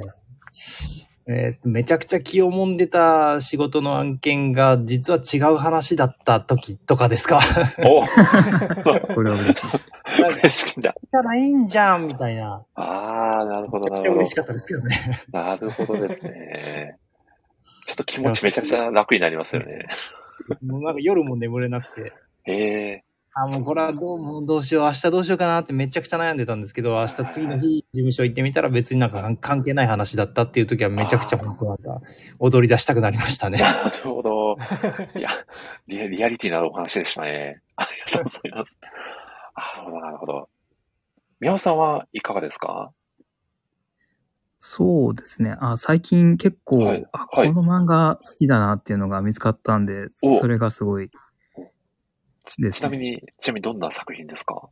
あえっと、ジャンププラスで、えーとはい。最近連載が始まったの、ふ普通の軽音部っていうああへえ漫画なんですけど以前、はいあの、ジャンジャンプルーキーで連載されてたのが、はい。あ。の、作画家の方を、あの、入れて、あの、ジャンププラスで、あの、再連載始まったんですけど、これがめちゃくちゃいいですね。ええかいつまんでどんな作品なのか教えてもらってもあいいですか？そうですね。まあ、いわゆる陰キャ的なですね、おはい。えっ、と、女子高生が、まあ、あの、うんそそのタイトルの通り、検音部に入るっていう話なんですけれども、これ、えっと、ジャジャンプルーキーで、まあ、原作版というかそういうのが連連載されてて、それである程度こうストーリーが、まあ今のジャンププラスで連載されてるのよりも前、あの、さ先進んだ先のストーリーが読めるんですけれども、そのジャンプルーキー版を読んでめちゃくちゃこれ面白いなって思っへて、ー。それが、あの、さらにジャンププラスで、あの、本格的に連載始まったんで、めちゃくちゃ楽しみにしてますね。あんまりちょっと言うとネタバレになるんで、お。あれなんですけれども、あの、結構実際の、あの、はい。バンドの楽曲とか歌詞とかはがそのまま出てきたりとかするんで、はいへーまあでも僕そんなに、あの、最近の、最近のというか、あの、知らないバンドとかなんですけれども、その、音音楽の歌詞とその、ななんていうかな、そのシチュエーションとかのリンクの具合とかがやばくて、それがすげえ、おーって上がりましたね。なんかと、ちょ、ちょっと前の軽音文な感じなんですよね。音楽の内容もそうだし。そうですね。一応現、現代、話は現代の話だと思うんですけども、でもそこの、あの、主人公が好きな、えっ、と、バンドはちょっとこう、んちょっと昔のバンドが好き一昔前のみたいな。うーん。あ、じゃあ、ね、現役バンドマンの高野さんもかなりアンディも、ハマってる作品なんですかね。そう、なんかあの、な、なん、な、どういう感じって言いづらいんですけど、まあなんか軽音部のすごいなんかリアルな感じがすごく現れてる。でああ、らしいですね。な楽しみもあるし。うん。うんうん。結構僕もも全然楽器とかやらないんでわかんないですけども、結構やっぱりその、描写の、ある、あるある的なのが、軽音部あるあるみたいな、楽しめるらしくて。でも別に僕、あの、全然恐怖とかじゃないですけど、それでも全然楽しめてますね。なるほどですね。いや、これはちょっと要チェックですね。ありがとうございます、宮尾さん。読んでみてください。いや、まさか最近スキップしたくなるような出来事で、おすすめ漫画まで紹介していただけるとは、宮尾さん。さすがですね。さすがのコンサルっぷりを発揮しますね。ありがとうございます。いいでは、どうぞ宮尾さん、どうでしょうお二方に何かご質問してみたいことがあればぜひ。ああ、そうですね。あ、えっ、と、スキうんあ、あ、アニメってやってたじゃないですか、スキップとロファーの。うんうん。アニアニメって見てましたか？そうですね。先ほど、マガリさんともね、アニメのお話もさせてもらってましたが。ああ、そうだんですね。はい、僕もあ、全然です、全然です。はい、僕も全話見させていただきました。マガリさんも、ね、アニメから入られたんですよね。スキップああ、動画そうなんですね。はい。そうです。アニメを見て、で、原作も手を出したって感じの流れで。いいですいや、でも漫画のね、世界観そのままのアニメですっごい良かったですよね。うーん。なるほど。たけのこさんは原作からですかね？原作からですね、アニメも一応1話を見たは見たんですけれども、あ、うん、うん、うん、うん、いいかな。なるほど。く、苦しくなっちゃった感じですかね。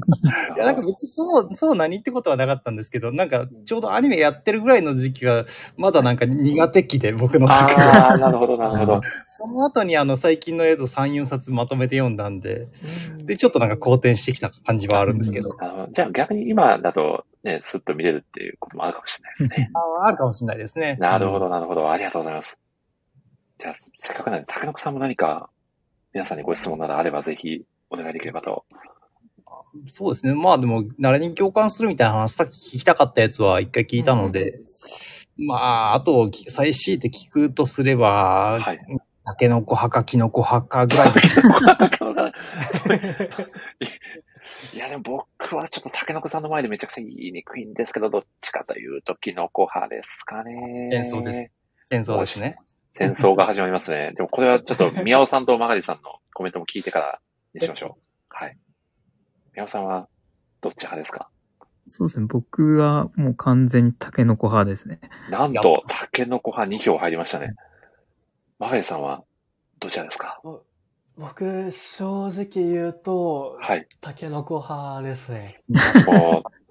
今日のラジオは以上です。お疲れ様でした。そうですね。いや3ー、日ですね。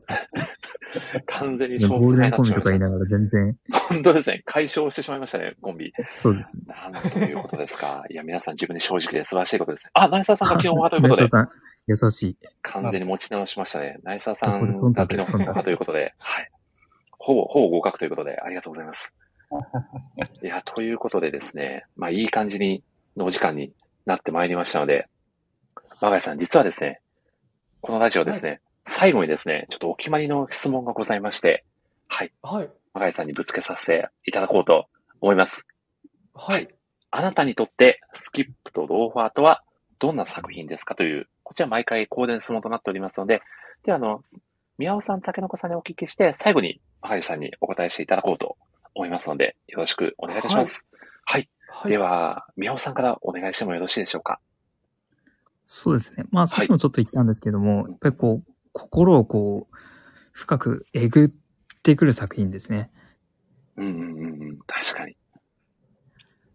はい。最初はすごくこう、なんかこう、き気楽に読み始めたと言ったらあれなんですけれどもう、んもうやっぱり、そうですね。特に最近の展開はもう本当にこう、心を深くえぐってくるっていうところがあるんで、そこがでもやっぱり作品の魅力というか、うん、そうですね。その深みをちょっとこう、ぜひ皆さんにも体験してもらいたいって感じですね。うん。うん。いや、本当そうですね。これほど作品読んでていろんなことを考えさせてくれる、ね、漫画もなかなかないんじゃないかなと思いますし、どうしても自分の、ね、学生時代の過去の体験だったりもフラッシュバックする。作品でもあるので、そういった意味でも本当に読み応えのある作品ですよね。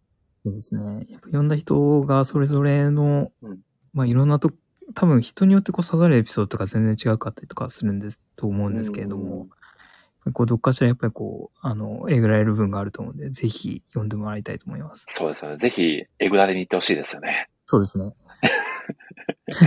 いやー、皆さんありがとうございますはい。はい。では、竹の子さんにも同じ質問をさせていただければと思います。竹の子さんにとって、スキップとローファーとは、どんな作品でしょうか？はい、えーっと、まあ、神棚か祭壇みたいな漫画ですかね。おー、その心は、その心は、まあそのみつみちゃんっていう真ん中の主人公が、まあ本当に明るくて、周りを本当照らす。で、同時に影も作るみたいな。そういうなんていうか本当に神様みたいな存在だと思ってるんです。なるほど。だから本当になんかその明るさに、まあ僕なんか負けてしまってるけど、まあそれで引きつけ、もうあの、その魅力に惹かれる方もいっぱいいるっていう、まあそういうなんかちょっと崇め立てまつるような存在の漫画だなって思ってます。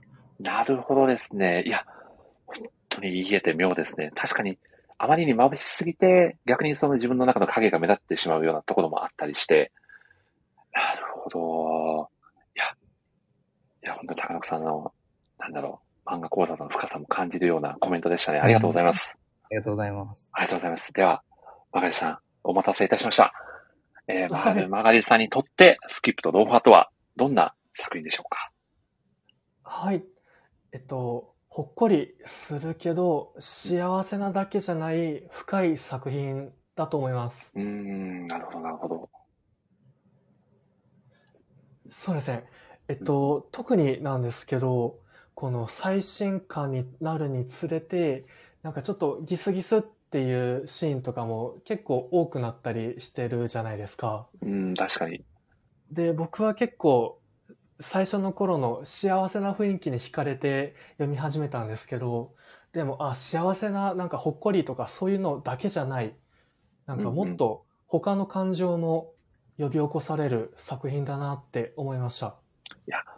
そうですよね。こう、ちょっとこう、ね、最初はこう、すごくあの、ふわーっとしたこうね、明るい感じの作品なのかなっていう風なイメージで入ってる人って本当に多いと思うんですけど、こう一歩足を踏み入れてみると、いろんなことをね、考えさせてくれる深みのある作品、そこがね、そのグラデーションが本当に大きいからこそ、ね、たくさんの人がこの作品に惹かれているのかなと思うと、今日ね、ここでお話しさせていただいた4人の中だけでも本当にいろんなね、感情が引き起こされる、ねう、ん作品だっていうことをね、感じることができたので、今日は、はい。マガイさん本当にこの作品を一緒にお話しできて本当に良かったです。ありがとうございます。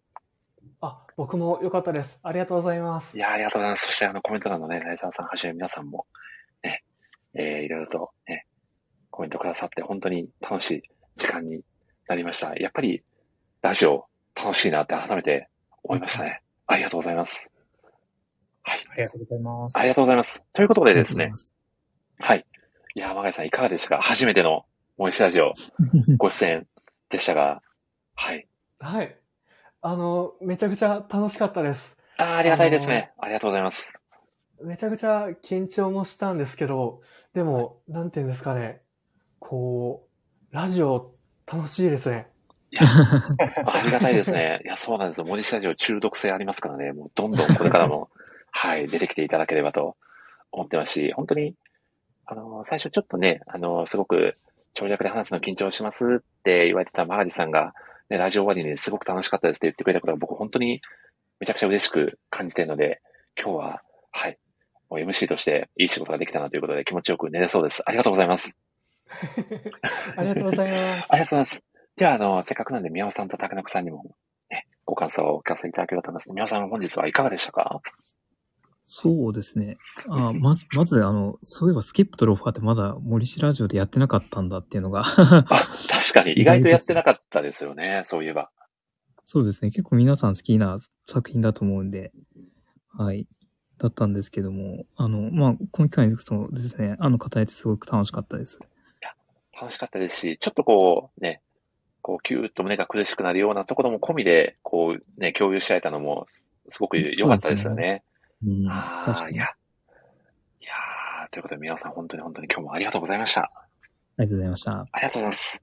では、竹中さんにもぜひご感想をいただければと思います。本日いかがでしたか？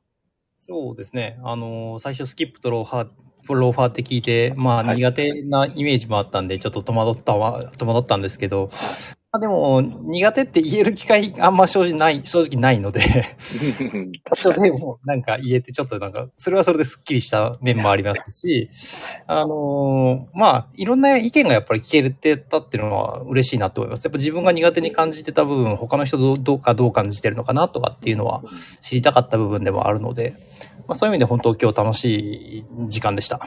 いやー、高田さんありがとうございます。いや、でも、正直、こう、サプライズゲストで、この作品苦手なんですっていう人、多分、多分この森下上司は初めてだったと思います、ね。そうですね。めちゃくちゃディスられたらどうしようと思いながら。そうそういやまあでもそういう意味でもちょっと、あの、新しい風というか、新鮮な気持ちでお話できたのもすごく良かったのかなと、はい、思っております。本当に中野さん、本日もありがとうございました。ありがとうございます。いやー、ということで、マガイさん、はい。1時間半以上ですかね、お付き合いいただきまして、本当に本当にありがとうございました。ありがとうございました。はい。ぜひですね、あの、まあ、今回のご参加をきっかけに、また、ちょこちょこラジオ配信もやっていくかと思いますんで、ぜひまたお時間があれば、ね、あの、都合が良ければ遊びに来ていただければと思っておりますので、引き続き、はいはい、よろしくお願いいたします。よろしくお願いいたします。はい、ありがとうございました。ではですね、若井さん、実はですね、このモイスタジオのコーデの締めがございまして、毎回ですね、あのオープニングのゲストで出てきていただいた方に、締めのですね、ご挨拶をしていただくようになっておりまして、はい。はい。こちらがですね、えーもしよろしければ、マガイさんに今回お願いしたいなと思うんですけど、お願いしてもよろしいでしょうか？わかりました。ありがとうございます。ではですね、はい。えーこちらがですね、まあ、めちゃくちゃ簡単なんですけど、ではまた次回の放送でお会いしましょうと、マガリさんに言っていただいた後に、えー小声でですね、マガリさんでせーのと言っていただいて、その後、僕と宮尾さんと竹中さんがバッチリ合わせて4人一緒にさようならって言いますんで、はい。これが毎回合わないんですよね。そうなんですよね。過去ですね、はい57回ぐらい本放送やってるんですけど、1回あったか合わないかぐらいなんで、はい。いやでもこれはもうちょっとスキップと同派の仲良し4人組みたいな感じで僕たちもしっかりね、ね合わせていこうと思いますんで、はい。では、マガイさん、じゃあ最後の最後の締めのご挨拶、お願いいたします。はい。はい。ではまた次回の放送でお会いしましょう。せーの。